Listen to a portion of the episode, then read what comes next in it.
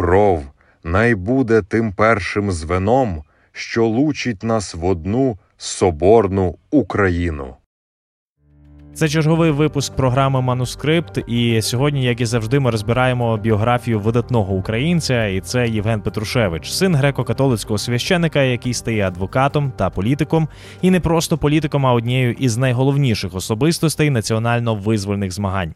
Євген Петрушевич – це президент, правда, не з УНР, а Національної ради. І найголовніше, з його посад – це диктатор. Вона так і називалася «Диктатор з УНР». Його можна назвати єдиним диктатором, який хотів справжньої України. Саме цього року відзначають 160 років від його народження. І саме про Євгена Петрушевича ми сьогодні будемо спілкуватися з нашим гостем. Це Олег Павлишин, кандидат історичних наук, автор ґрунтовної біографії Євгена Петрушевича. Олег, вітання вам. Доброго дня. От в мене до вас таке запитання, Олег. Є міф. Міф про те, що першим президентом України був Михайло Грушевський. Міф про те, що президентом з УНР був Євген Петрушевич. Оцей міф, який створився вже впродовж там довгого часу, я знаю, що він створювався в українській еміграції, за кордоном, серед української діаспори. Чи важливо оця термінологія президент, чи все-таки треба наголошувати, що президентом ні Петрушевич, ні Грушевський, зокрема, не були. Вони були фактично спікерами тодішніх українських головних парламентських органів. Маєте рацію, що тоді президент, це означало, в даному випадку голова президії Української національної ради, що стосовно Петрушевича. Деколи президентом називали президент уряду, Костя Левицького називали, чи, наприклад, президент міг бути президент банку, розумієте? Тобто це було таке звернення, хоча треба сказати, що якщо я дивився листування в архіві, то Євген Петрушевич був в еміграції в Берліні, описав високоповажаний пане президенте. Тобто в тому сенсі повага до його посади, до його ключової ролі в той час, в роки Української революції. Чому, коли ми говоримо про Українську революцію, про початок українських змагань саме на заході нашої держави, саме в Галичині, під австрійській частині, чому не Козлевицький? Тому що Козлевицький очолював фактично все, що можна було очолювати до того. Головну Українську раду, загальну Українську раду. Він очолював потім і державний секретаріат Західноукраїнської Народної Республіки. Але найголовнішу посаду віддали Євгену Петрушевичу, який на той час не мав настільки великого, мені здається, авторитету серед галицького політичного кола. Він, так, я знаю, що він від Юліана Романчука отримав посаду керівника парламентської репрезентації української, але Козлевицький все одно, він був значно авторитетнішим в цих питаннях. Так, маєте рацію. Козлевицький був тоді таким провідним галицьким політиком, але вже під час Першої світової війни, коли він очолював головну Українську раду, пізніше загальну Українську раду, він не виявив такого, знаєте, принципового категоричності в стосунках з австрійським урядом, і тому загальна Українська рада припинила свою діяльність, і український провід очолила українська парламентарна репрезентація, на чолі якої до того часу перебував Іллян Романчук, а пізніше передали кермо Євгену Петрушевичу. Петрушевич дійсно, він був тоді відомим політиком, був депутатом до Австрійської державної ради. Він був політиком, можна сказати, такого, знаєте, повітового масштабу, був адвокатом в Сколе, але вже ставши і депутатом австрійського парламенту, і пізніше ставши депутатом Галицького Сойму, він виявив свою категоричність, непримиренність, і врешті в конкретних умовах так склалося, що він очолив українську парламентарну репрезентацію і врешті став головою Української національної ради, яка була тимчасовим парламентом Західноукраїнської Народної Республіки. Кажемо про те, що Євген Петрушевич, він отримав цю посаду, хоча не мав величезного авторитету, і це показано ще в одному такому моменті, це листопадовий чин, коли 1 листопада ми маємо Вітовський, владу у Львові українці захоплюють, але Петрушевичу про це, як я знаю, не повідомили. Тобто це ще раз показує, що не настільки впливовим була влада Національної ради, чи не настільки впливовим був сам Петрушевич? Ні, це були певні збіг обставин. Тоді, після проголошення самостійної української держави на українських і інших землях Угорщини, Українська національна рада розділилася на три делегації. Одна делегація залишилася у Львові, на чолі делегації був Костя Левицький. Інша делегація була в Буковині, був очолював Омелян Попович. А Євген Петрушевич очолив віденську делегацію, він поїхав до Відня домагатися від австрійського уряду, щоб офіційно передали владу в руки Української національної ради. Тобто, коли, вони були, старалися діяти насамперед легально. І коли була загроза, що владу у Львові і врешті в Східній Галичині захоплять поляки, маючи меншість по кількості населення, але маючи переважну більшість в містах, маючи переважну більшість урядовців на посадах, і це було дійсно ймовірно, що поляки мають кращі шанси, то Український військовий комітет вирішив, що треба брати владу, і не чекаючи, і саме ніч на 1 листопада, бо 2 листопада мала приїхати з Кракова польська ліквідаційна комісія, яка дійсно встановила владу. Тому Дмитро Вітовський мав, є так джерела говорять, що він розмовляв з Костем Левицьким, що ми здійснюємо таку збройним чином захоплюємо владу. Скажіть, Євген Петрушевич, ми його звикли бачити там, я не знаю, таким політиком Заходу України, Західноукраїнської Народної Республіки, репрезентом її політичних ідей, але в нього була посада, яка для України є, принаймні її назва, вона несе якийсь негативний сенс, це диктатор. В 19-му році йому передали такі повноваження, і я зараз хочу зачитати частинку тої відозви його. «Моя воля тепер найвищим приказом для всього, хто живе на нашій державі. Хто їй не повинується, тому не буде пощади. Хто їй буде слухати, заслужить собі найвищу нагороду, бо вирятує нашу вітчизну від ворога». І от в цій фразі є один такий момент. «Тому не буде пощади». Євген Петрушевич – диктатор, який каже, що хто його не буде слухати, йому не буде пощади. Чи так воно було? Ви знаєте, це такий, може, емоційний зміст. В складних умовах Євген Петрушевич по характеру не був диктатором. І ясно, що це рішення про призначення диктатором і скасування діяльності уряду Української національної ради, воно було вимушеним і було ситуативним. Євген Петрушевич, як згадують сучасники, навіть будучи в Кам'янець-Подільській вже, залишаючись диктатором, він був дуже, дуже виважений, дуже коректний.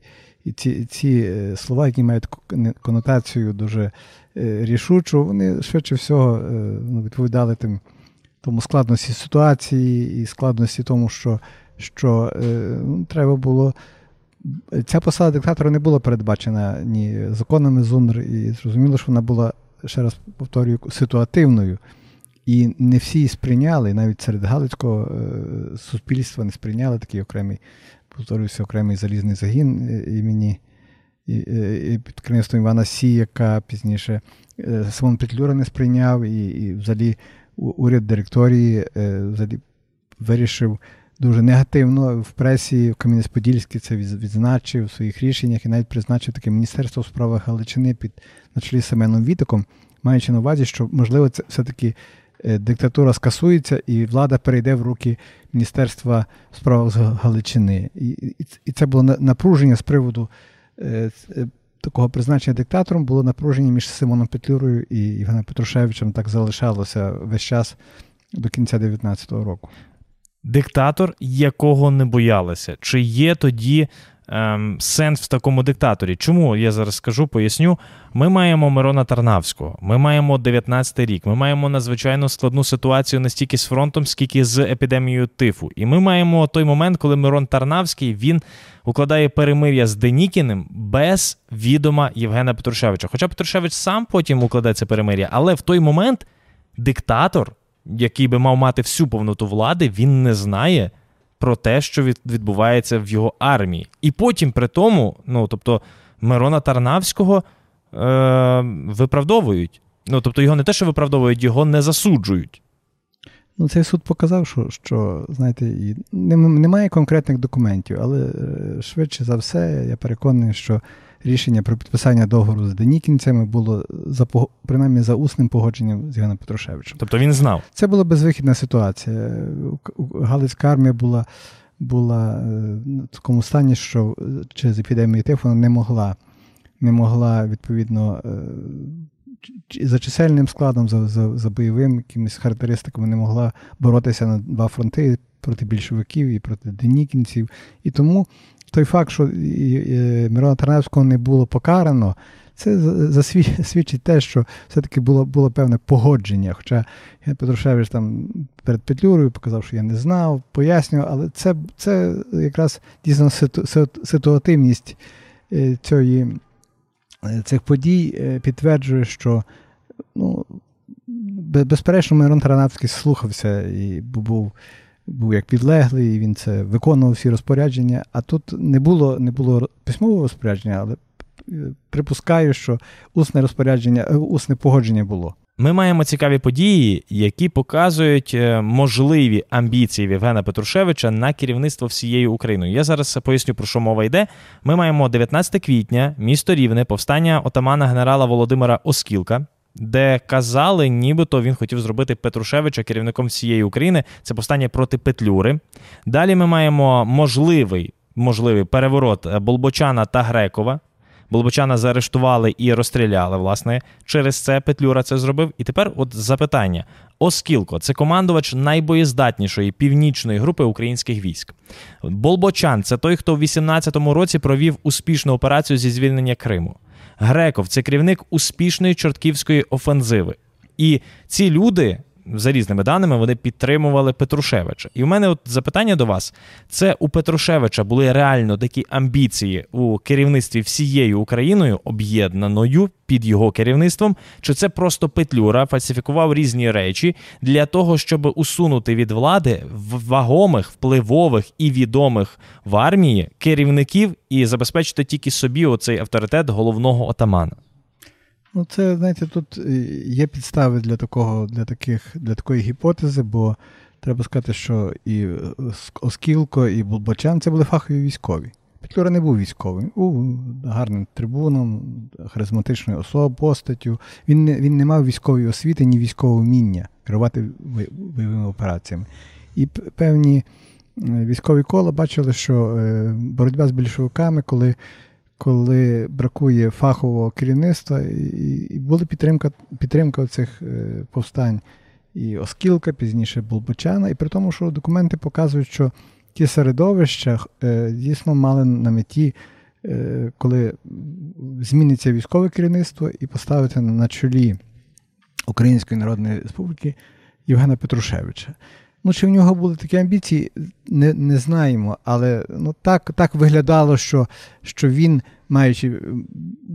маючи під своїм началом Галицьку армію, найбоєздатнішу тоді частину українського війська, мав всі шанси, не мав він ще того авторитету, зрозуміло, що він був мало знаний. Іван Петрушевич сам ніколи не виявляв такого бажання, він мав дуже такі, чесно кажучи, іронічні, ставився з скептицизмом, взагалі з перспективою протримання влади Української Народної Республіки. Ми маємо 1848 рік. Повернемося назад до весни народів. І українська інтелігенція тоді дуже багато мала надій на оті революційні події. І потім, коли ці всі події просто розтанули, українська інтелігенція почала шукати заступництва в Росії і з'явилися москофіли в Галичині, тому що це тільки галицьке явище москофільство.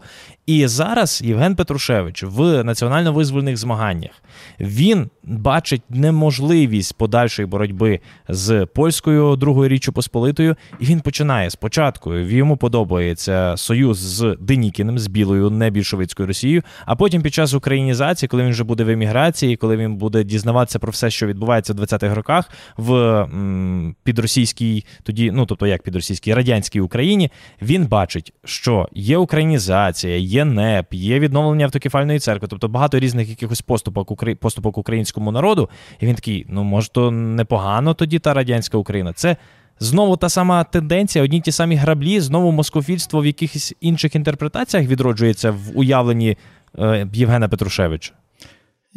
Я думаю, що він, мав певні ілюзії щодо того, що собою представляють росіяни і більшовики. Бо треба сказати, що коли прийшла російська армія під час Першої світової війни, окупувала Галичину, то, в принципі, треба розуміти, що в тій армії було більше полону українців. І І вони поводились, український рух, вони фактично заарештували Андрея Шептицького, вивезли в Росію, закрили газети, український рух припинив існувати, але до селян ставилися добре. І таке лишилося враження, що нібито росіяни – це найгірше зло. Чомусь Петрушевич вважав, що найгіршим, найбільшим ворогом для галицького українців є поляки. При тому, що жінка в нього була полька. Так. І це така, знаєте, це проблема, я вважаю, що це трагедія його орієнтації на більшовицьку Росію, пізніше на більшовицьку. Це є його трагічні такі, знаєте, частини біографії, і він пізніше, аж в середині 30-х років, зрозумів, що собою являють більшовики. Після Голодомору він прояснився, мав ілюзії щодо більшовиків, щодо українізації, безперечно. І врешті він, знаєте, за це був покараний тим, що український рух від нього відвернувся в міжвоєнний час. Ми маємо дуже мало згадок про Євгена Петрушевича, тому що його особливо така прорадянська орієнтація була сприйнята дуже негативно українським політичним проводом, українським рухом, і він за це був фактично війшов на маргінес українського руху, будучи в еміграції. Хоча до кінця свого життя він відчував свою місію. Він пізніше передав провід, написав заповіт після загибелі Івана Коновальця. Він передав свій провід як керівника, як диктатора, як керівника зверхника українських військових, ветеранів, українських учасників визволення, передав Андрію Мельнику. І це також свідчить, що він розумів свою місію. Він залишився в еміграції, помер в бідності. І тому для мене Петрушевич є трагічною постаттю української історії. Традиційно ми запитуємо ChatGPT, щоб відповів той чи інший історичний персонаж. Сьогодні ChatGPT говорить вустами Євгена Петрушевича. Ми запитали, чи потрібно сучасній Україні диктатора. Ось що відповів ChatGPT. Сучасній Україні не потрібен диктатор. Наша країна має розвиватися на основі принципів демократії, прав людини та рівності. Це єдиний спосіб забезпечити стабільний розвиток, процвітання та національне єднання. Так би сказав Євген Петрушевич, якби він був тут зараз. Судячи з його, там, я не знаю, листів, різних текстів, які він опублікував. Напевно, що так. Він був дуже демократичним політиком. Він дивився протоколи засідання Української національної ради уряду, в яких він приймав участь, він ніколи не нав'язував свої думки. Він говорив авторитетно, але він не намагався підпорядкувати свої волі той політичний провід тих відомих людей, тих відповідальних людей. Він був дуже демократичний в своїй поведінці, в своєму вихованні, в своїй освіті. Ми сьогодні говорили з вами про Євгена Петрушевича, людину, яку можна назвати найлояльнішим диктатором в історії або найдемократичнішим. Підписуйтеся на YouTube-канал Радіо ФМ Галичина, підтримуйте український контент і не забувайте ставити дзвіночок та лайк.